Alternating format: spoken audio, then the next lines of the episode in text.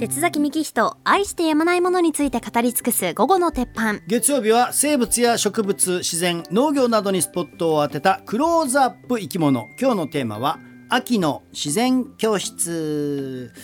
ということで先週土曜日に浜北森林公園でやってきましてね、で参加してくれた人から感想届いております、うん。チーニーさん。はい。自然教室ありがとうございました初めて参加しましたが楽しかったです。息子も森の空気が美味しかったと喜んでいました。うん。井戸を守るのがイモリ家を守るのがヤモリ。フジテレビを守ってきたのがタモリ。そしてカツラの葉っぱ。いい匂いがするよ。カツラが一番いい匂い。誰がカツラや！の一人乗りツッコミ。珍しく受けてましたねそうそう。まあそんなもん交えながらね。おじさん子供たちの前で。そうそうそうそうそう、えーモーキンスカベンジャーさん。自然の中で遊ぶ楽しさを子どもたちと一緒に感じることができました、まあ、新たな発見学びがあり自分自身にもためになりました、家に帰ってから子どもたちが「てっちゃんてっちゃん」と言っており次はキャンプのことも教えてもらいたいそうです。あキャンプ教室なんかもねやりましょうかね。いつかねうん。えーともにゃんさん、はい。初メールです、えー手崎先生はもちろんですが参加されたお子さんたちの物知りさもすごくて驚きました、えーエビフライから定番カツラの話まで盛りだくさんの2時間。あっという間でした。本当にありがとうございました。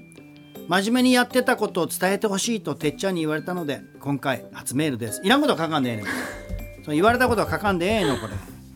ともにゃんの連れさん。はい。おばちゃん2人で参加するのはいかがなものかと思ったんですが一歩階段を降りるとそんな気持ちはどこへやらちびっ子たちに混じってエビフライどんぐりを探し鳥やセミの声を聞き、えーカエルも観察しアサギマダラも出現し五感フル回転。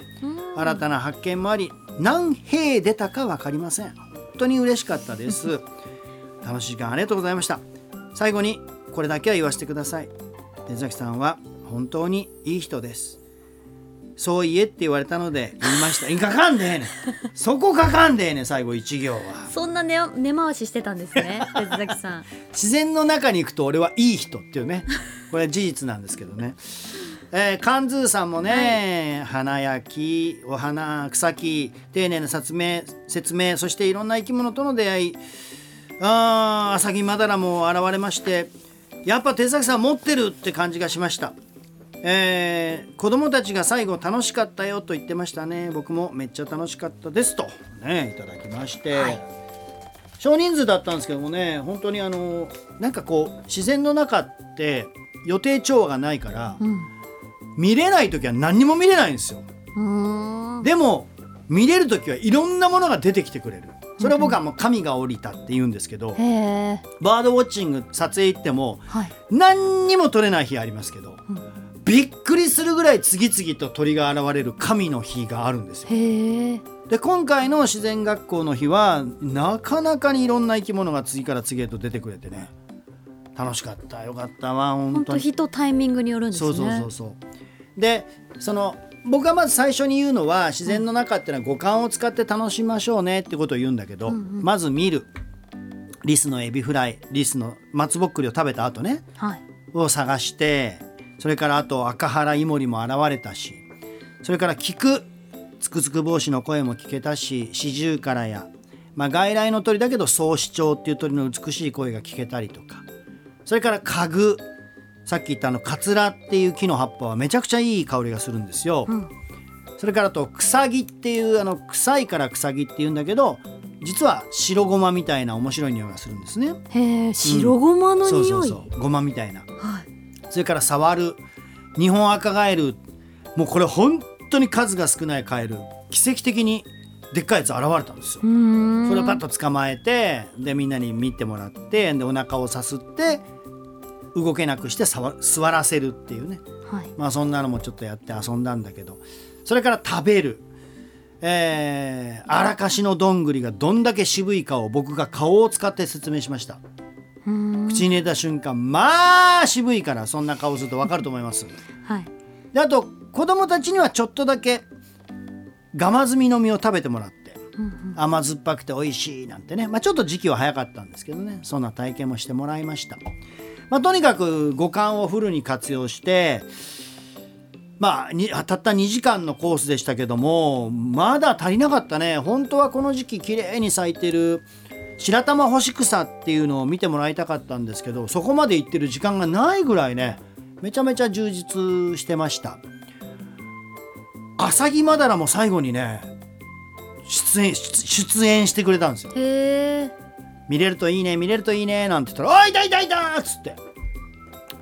ちょっと感動しましたね。わた、う。ん、渡りの途中で。本当に大量というか豊作というか、そうそう。はすごいいろんなものが見れて聞けてあと話もいっぱいね見れると話ができますあからね。でもう一つこれ結構皆さん不思議がっていたのがどんぐりが落ちてるんですけど、うんはい。そのどんぐりが枝と葉っぱがついたまま落ちてるんですよ。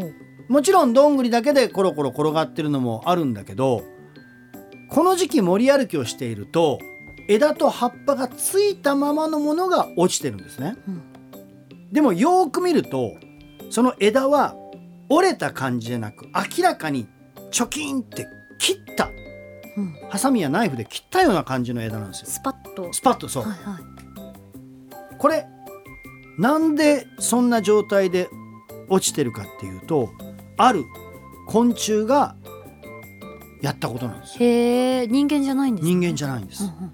チョキンって切って落とすからチョッキリって言います。灰色チョッキリっていうゾウムシの仲間。ものすごいあの鼻みたいなの口が長いんですけど、はい。灰色チョッキリ。それが自分の口でチョキンって切って落とすんですよ。うんでなんでそれを落とすかというと灰色チョッキリはそのどんぐりの中に卵を産んで枝をチョキンって切って落とすんですね。まあなんでまずどんぐりに産卵するのかっていうと幼虫がその中でどんぐりの実を食べて育ちます。うんそしてさなぎになる時に這い出てきて土の中に帰ります。うんそういう昆虫なんですよ。う。わ虫っぽい虫ですね。まあそうですね。甲虫ですけどね。でここでやっぱみんなにちょっと考えてもらったのはなんでどんぐりを落とす必要があるのか。さらに枝と葉っぱをつけたままなぜ落とすのかっていう。これ不思議じゃないですか。うん。なぜどんぐりだけを落とさないのか。もしくは下に落ちてるどんぐりに卵を産んだ方が早いじゃん。うん。でもこれ考えていくとやっぱ理由があるんだよね。へえ。なんだろう。なんと思うえー、なんかレジにレジ、買い物するときにうん。なんかこう後ろの方から取りたくなることってあるじゃないですか。まあまあ賞味期限とか見てね。そうそうんそういう感じ？うんどういう感じ。誰も触ってない、ね。なんかあーなるほど。新しい。こんなどんぐり落ちたやつみたいいらん。わしもっと新鮮なやつがええんや。みたいな感じ。なんかまあ落ちてるのだと、うん。もしかしたらもう誰か卵産んでるかもしれないしなんか踏まれてるかもしれないし、はいはいはいはい。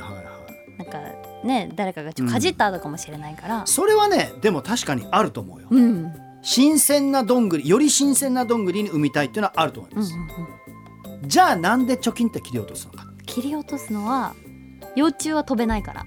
うんなるほそのどね高いところで生まれちゃったら危険みたいなことじゃないんですかね、これ答えはないんですけど。えー、ないんですか？でも僕が思ったことを言います、はい。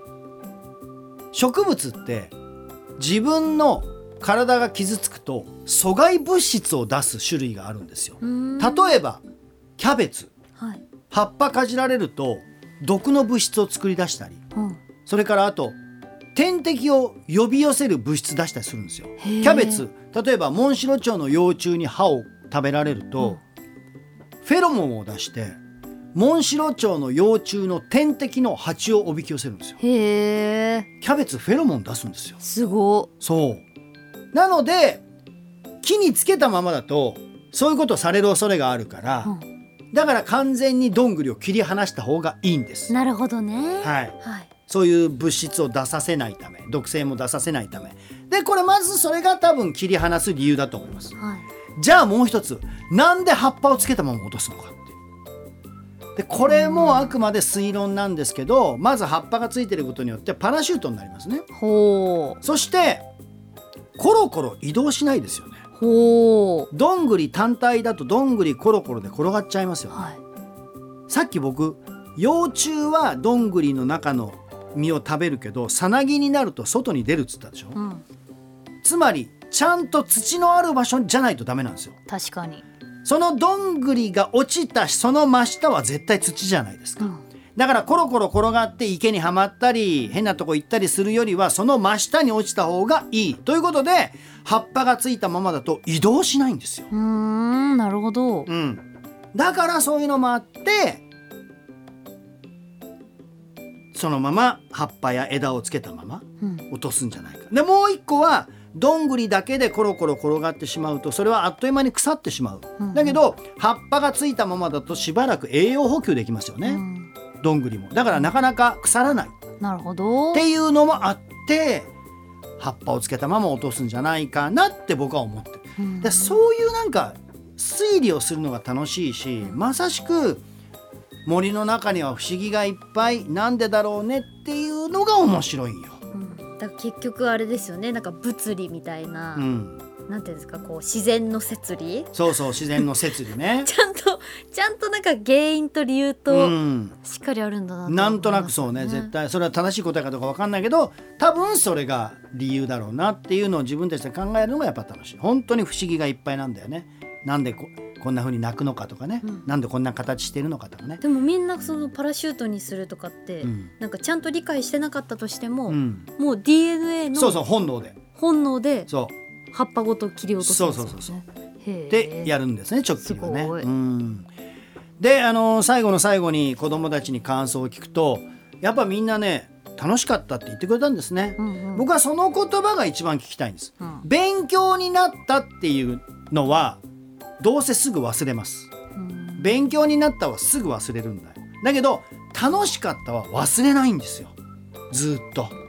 でそういう体験をしてほしいから僕は子供たちに楽しかったよっていう感想をいつも一番聞きたいそれが感想なんですね。はで最終的には楽しかったっていうことが大きくなった時の自然保護につながっていきますからね。はいまあ、また機会があったらまた皆さん参加してください。今日のクローズアップ生き物でした。